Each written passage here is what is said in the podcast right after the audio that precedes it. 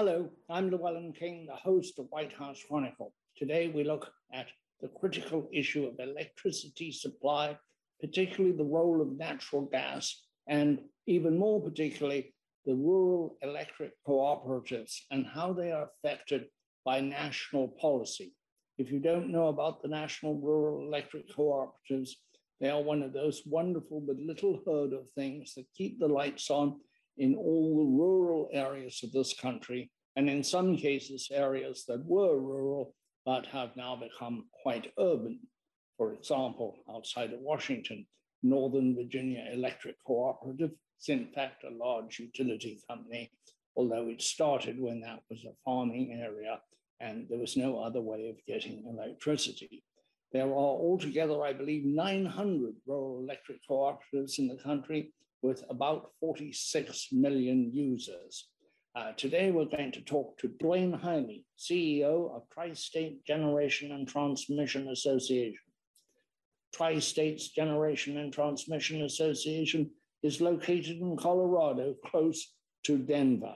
David Naylor, President and CEO of Rayburn Electric Cooperative. Rayburn Electric Cooperative is close to Dallas in Rockwall, Texas. And Clinton Vince, Chair of the U.S. Energy Practice of Dentons. Let's begin with you, David. How severely are you affected, or your members affected, by government mandates or impending mandates requiring you to stop using coal and, more importantly, natural gas? So thanks, Llewellyn. From a coal standpoint, Rayburn, we actually do not have any coal exposure, so that's not going to be an issue for us. But certainly here in Texas, natural gas is a vital fuel that's utilized, and we have a share of natural gas in our portfolio, and so that definitely has an impact on us. Rayburn actually has, the last couple of years, we've been adding a substantial amount of renewables and solar in particular to our mix. And so, you know, a lot of the discussion that's going on the national stage, Rayburn has already been actively pursuing that. In fact, by 2025, we'll be 30% renewables, even without any government mandates. So I think it's one of the beauties of the cooperative program. You get to listen to what the members desire, and fortunately in Rayburn's case, we've been able to implement a lot of those practices and roll them into our portfolio on an economical basis. What's the situation, Duane, in your actually 4 states, but you're called Tri-State, but I believe you reach into 4 separate states. What is your situation? You have both coal and natural gas, according to my research. Yes, Llewellyn. So Tri-State serves in 4 states, members in Nebraska and Wyoming and Colorado and New Mexico. And each of those states has significantly different energy policies. Both New Mexico and Colorado are moving rapidly to decarbonize. Wyoming is moving more slowly as they try to preserve coal jobs. And for Tri-State, the common ingredient we can find for all those members that we serve is to be reliable and affordable while making a very rapid energy transition. Just like David, we're changing quickly and moving away from fossil fuels by adding lots and lots of wind and solar. So while we have coal and natural gas in our mix, we're also adding significant amounts of wind and solar, so that by 2024, we'll be 50% clean energy across our entire 4-state footprint. Clint Vince, we are making this program against the background of severe energy shortage in Europe, and especially in the United Kingdom, where they're going to have a very cold and very difficult winter, and some people may be without heat. The proximate causes are a shortage of natural gas from Russia, but also there has been a wind drought in the North Sea. Does that have an effect here? Well, and first of all, let me compliment you on bringing in these 2 great leaders from the co-op movement and recognizing that electric co-ops really are kind of the miracle of rural America, having brought electricity. Soon they'll bring broadband and electric vehicles and many other great things to rural America. With respect to Europe and lessons learned, I think that it's essential for us to move in the direction of renewables, but probably the most important word for the next decade is going to be resilience. And so while we are developing renewables and intermittent resources and battery storage, we really need to support resilience throughout this country, throughout the world. And I would say that's one of the great challenges in addition or as a complement to decarbonization. I have before me a letter from Jim Matheson, Chief Executive Officer of the National Rural Electric Cooperative Association. That's the central unit, the trade association, if you will, the lobbying arm of rural electric cooperatives in Washington. And he is writing to the House leadership in energy, saying that the president's plan is too severe, that the rural electric cooperatives cannot meet it if the infrastructure portion of the president's plan is passed as it is now. Is that true? And what is the answer to that? If you can't meet it, what happens? David. So for us, I think that is an accurate statement, Llewellyn. To Clint's point, there's got to be a balance between what, how fast we're implementing this, with making sure that the system is reliable and people have power when that switch comes on. Certainly here in Texas, we're still very mindful of Winter Storm Uri, and the renewables. Certainly, we're not the problem. All resources failed in that situation, but it just goes to serve that if we start having a true dependency on one particular type of resource or intermittency in particular, that it's a challenge for us to face and still meet the needs of our members and the electricity that they need just to sustain their daily lives. It rolls out awful fast. Duane, in South Central Africa, which I don't expect you to know anything about, there's the mighty Zambezi River, and on it is the mighty Kariba Dam, which is the largest impoundment of water on Earth, which was built in the last days of the British Empire to provide electricity for the neighboring countries, which are now respectively Zambia and Zimbabwe, where I was born and grew up, so I have an interest. However, this great source of electricity has not been dependable for the last 5 years because there's been severe drought, rather the same situation that the Brits are facing in the North Sea, where something assumed in nature to be absolute and absolutely dependable is not dependable. Should we build against that? Should we not put too much confidence in renewables, which are variable and are dependent on forces outside of human control? Well, I think it's a matter of diversity of resources. So just like we wouldn't put all our retirement money in one stock, we don't want to put all of our energy resources in one resource. So diversity helps. When we think about the February event of Storm Uri, we had similar impacts in Colorado, Wyoming, New Mexico. And yet, because we could not necessarily have to just burn natural gas when it went to 100 times its normal price, we could fall back on fuel oil. Having that diversity of mix keeps you from having impacts and preserves reliability in a wonderful way. Wind is a great resource. It doesn't blow all the time. Solar is a great resource. We're still going to be able to get to an 80% level of decarbonization in our territory in Colorado by the end of the decade. So come pretty close to meeting the president's plan, but it's because we built a very diverse portfolio. So we have resources to lean on when one particular one is not available. How are you going to do that? Isn't it just wind and solar that are the options, and maybe some residual hydropower?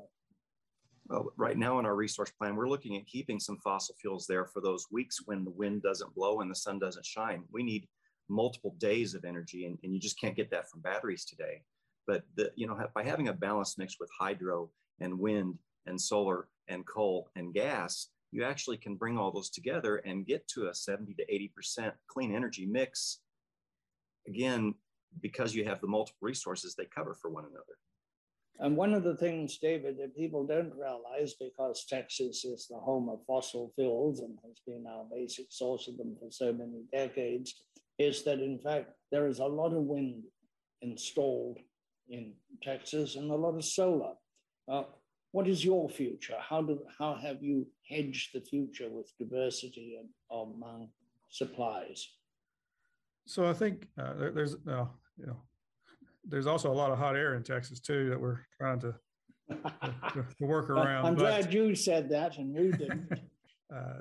It's Llewellyn, that's definitely a concern of ours, and we're taking the view right now of everything's on the table. So we're looking at resources that are dispatchable. We're looking, and as I mentioned, we've added about 300 megawatts of solar to our mix, which is about 30% of our overall peak. I'll tell you that one of the challenges that we have is we are very interested in adding resources to our mix, and in particular, we're attractive to the solar and to the renewables. But trying to find developers and projects that are being proposed and getting a seat at the table can be a challenge, especially right now as you have more and more of the corporate entities such as Amazon and Google who are acquiring power and renewables just as part of their ESG mix. Trying to get a seat at the table for solar projects that are being developed that haven't already been spoken for. Spell out ESG for the benefit of environmental, social, and government. You say it's hard to get a seat at the table. I'm not quite sure what you mean by that. Sure. So when developers are proposing these and they're looking at these particular sites or locations for solar projects in particular, a lot of times they will go and somebody and talk to the Amazons of the world and the Googles of the world, and some of these we're getting a lot of data centers here locating to Texas, and they're coming with these projects already entirely bought by these corporate entities. And so while Rayburn is a willing buyer, trying to find somebody who has capacity or room on these projects to sell to us, sometimes that's a challenge. That's a very interesting development, because it's not generally realized that the utility space is getting crowded with new players. How do you see this, Clint? You're a man who covers many utilities and you've been at it for many decades. Thank you, Llewellyn. I think that the phenomenon David just described is true in a good way. It's really good to see corporations having to focus on environmental, social governance and become and really move forward on decarbonization. I think that David and Duane really represent leaders in their cooperatives and within the electric cooperative movement in moving toward decarbonization. I think there's going to be a lot more development with renewables. I'm hoping that technological development comes along with battery storage as well, so that we get longer duration energy storage, which would help a lot. And I think there will be a lot of technological development, especially with the emphasis of corporations as well as utilities focusing on this really vital need. Do you think that we have a sort of national hysteria about carbon and that we're moving too quickly to try to eradicate natural gas from the mix, maybe at a considerable cost? In terms of concern about carbon, I really support that tremendously. I mean, we are really far behind on what we need to do to decarbonize in this country. Climate change is real. It's devastating, and we're already seeing the effects of it, everything from huge hurricanes with greater intensity to drought and wildfires and extreme weather. But at the same time, I think people that really care about climate can also care about resilience, as we discussed earlier. And there needs to be a way to have reliable systems and resilient systems. And in order to do that, we need to be more technologically neutral, not try to pick technologies, but let them develop. And to Duane's point earlier, we need diversity in our fuel mix for generation. We need to move swiftly toward decarbonization, as Tri-State and Rayburn Electric have done. But we also have to have enough generation to back that up when the wind is not blowing. And you pointed out the situation in the North Sea. It also happened in California. I mean, there were 90 days in California last year when the wind wasn't blowing, in 10 consecutive days. So you've got to have diversity of generation. There was a double whammy in California because you also have a drought. So you don't have a hydro that you anticipate. Duane, natural gas is in a sense a way of storing energy. If you keep the turbines in reserve and you have a lot of compressed natural gas, you have storage. It's stored energy, and it's what carries us through those times when the wind and the solar isn't there. It's really essential to keep it in the mix, not to send it away, but we're not going to have to use it that much. You know, as we make this transition, we're going to massively overbuild the wind and the solar and the renewables. In our system in particular, we're going to have more than our total capacity in just those resources alone, but that's because they're not always there. We have to overbuild them. It also means there's watt of hours when there's going to be more than we need for just our needs. And that's why we're looking to partner regionally and actually move this power across multiple states. David, how are electric utilities in your sector responding to the idea of microgrids? It's one of the defenses against a grid failure. I think that's the challenge, Llewellyn, was with the microgrids, is having areas where in a lot of ways, they're still connected to the grid, but they may have self-sustaining resources where they're able to, if there is a problem, then that particular localized area still has, it's the resiliency question, issue that Clint was bringing up. They have that resiliency.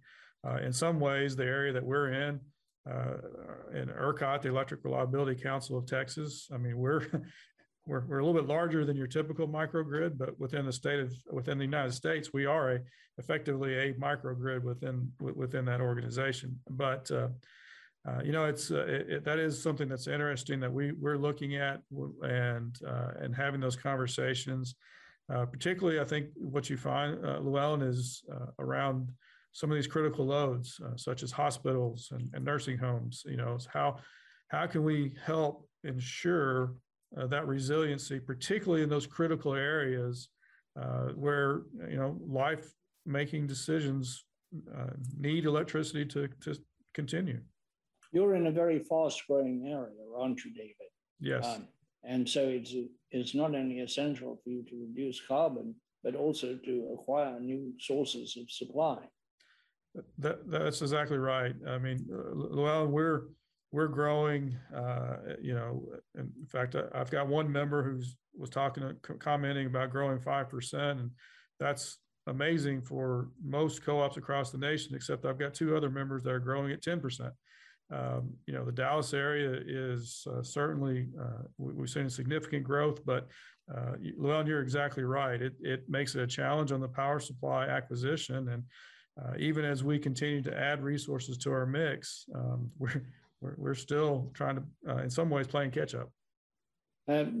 Duane, back in our energy crisis, and you're almost too young to recall it, but back in our energy crisis, so kind of you. We were looking at all sorts of incredible ideas for new ways of making energy. Magnetohydrodynamics was one. Ocean thermal gradients was another. Hot rocks, the idea of geothermal, not from the traditional geysers, but from places in the earth where there's just a lot of volcanic rock and it's very hot. And yet they've all somewhat fallen away. Geothermal is a sort of mature industry with some growth, but not a lot. And we've come down, and we say renewable now, to two sources, solar and wind. Are we going to see more? Can you add to that portfolio? I'm excited about it. So, you know, we see what's happened with solar and wind. The way those prices have come down, we can now source those resources less than 2 cents per kilowatt hour wholesale to our system. But I think what's coming is new forms of storage. We're going to need multiple days of stored energy, and that's not really readily available with lithium ion, at least not cost effectively today. But we can imagine getting to a hydrogen economy, or even an ammonia economy, or a synthetic methane from hydrogen, which would allow us to store vast quantities of energy on site at a plant, similar to having a coal stockpile today. One of the reasons we like coal is for resiliency. It's there on site, no supply chain risk. When you need it, you can put it through the boiler and make energy. But we know the days of coal are limited.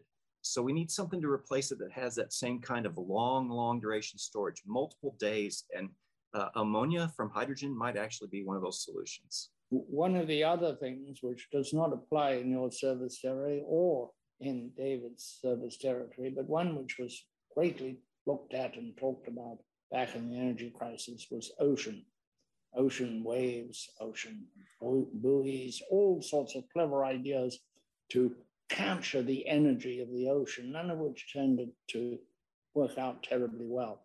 I once looked at 100 different gadgets that captured, but none of them did it efficiently and cheaply enough. They were efficient, but they weren't cheap. You had to gather all this, and you had huge other impacts like shipping, recreational use of beaches, etc., which nobody wanted to contemplate. I'm interested when you said ammonia, and that is not generally mentioned. So please come forward and explain it. So it's a bit odd to talk about ammonia, but when we think about hydrogen, I mean, a lot of people talk about taking the surplus, the excess solar, the excess wind that we're going to have in this country, because as a nation, we're going to overbuild those resources. So what do we do when there's too much of it? An April night when the wind's blowing great, well, we can make hydrogen from electrolysis, but the hydrogen is not easy to store. And there's actually more hydrogen atoms in ammonia, which is NH3, than there is in hydrogen itself, like a gallon of liquid hydrogen. So it's much easier to make the conversion from hydrogen to ammonia and store liquid ammonia, which you can put, you know, 20 million gallon tank farm at your plant site. Then later, when you need the energy, you can actually burn the ammonia in an internal combustion engine, or separate the hydrogen back out and burn it in a turbine. Thank you. Clint, this is a program called White House Chronicle. What is the government's attitude to the rural electric cooperatives? They've always had a lot of support in Congress, but this letter from Jim Matheson, Chief Executive of NRECA, suggests that they're being overlooked in the creation of the new energy bill or the new infrastructure bill, if that is passed. Well, I think we're going to need a lot of support on infrastructure. I am seeing support for rural broadband in the infrastructure bill. There needs to be support for grid modernization. I'm hopeful that the infrastructure bill, as ultimately passed, will really pay attention to rural America, and there's no better structure for getting essential services to rural America than the electric cooperative structure. So I hope that the NRECA, the National Association of Rural Electric Cooperatives, which Mr. Matheson heads, I hope they will be successful in their lobbying. We're somewhat coming towards the end of our time, so I'd like to ask all three of you, as a general question, what do you see the future looking like in terms of how are you going to cope with a surge of demand for electric vehicles, a tremendous need to be more resilient than has been proved to be the case this year, where we've had Ida, Henry, and of course Uri, three terrible storms that have taken lives and left people in the dark for very long periods of time. Let's begin with you, David. So I think we're going to see a lot more demand side type responses where we're bringing the consumer, that consumer at the end of the line, into the mix. I think, you know, the centralized, the larger projects still have a place, but I really see us, you know, trying to bring those guys who, you know, have the electric cars and, you know, can they modify their usage and give them the price signal to be able to see that and to respond and to you know, as those electric cars, you know, can we help you utilize that as an energy source for a, you know, short period of time to offset some of the electric needs that they have. So I really see this being more of a dynamic response with not just the generation side, but also the consumer really having a lot more of say and a lot more just influence in terms of their own individual consumer needs. Duane. David said it so well. I mean, I'm really excited about the new Ford F-150 electric truck. It's faster than a conventional truck, and I think it's going to drive demand for charging stations in the rural areas that co-ops serve. And when we get those charging stations into the rural areas, that's going to eliminate the range anxiety issues for people from both urban and rural settings. I really think it's going to drive a transformation. We're ready to take that challenge. And, you know, the number one issue for us, stay reliable, stay resilient through all that transition. And Clint, what are your general thoughts going forward for the role both of the rural electric cooperatives, but also for the small public power entities struggling for a place at the table, as David so eloquently said?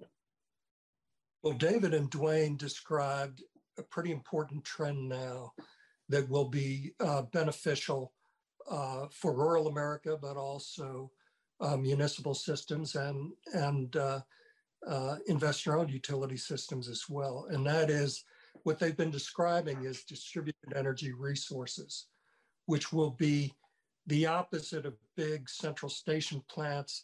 It will be on the customer side of the meter. It will include rooftop solar and battery storage and electric vehicles and those type of developments, which I think will make a big difference. Thank you so much for joining me today on White House Chronicle. Please come back, all three of you. Cheers. White House Chronicle is available as a podcast on Apple, Spotify, Stitcher, wherever you listen. We are there.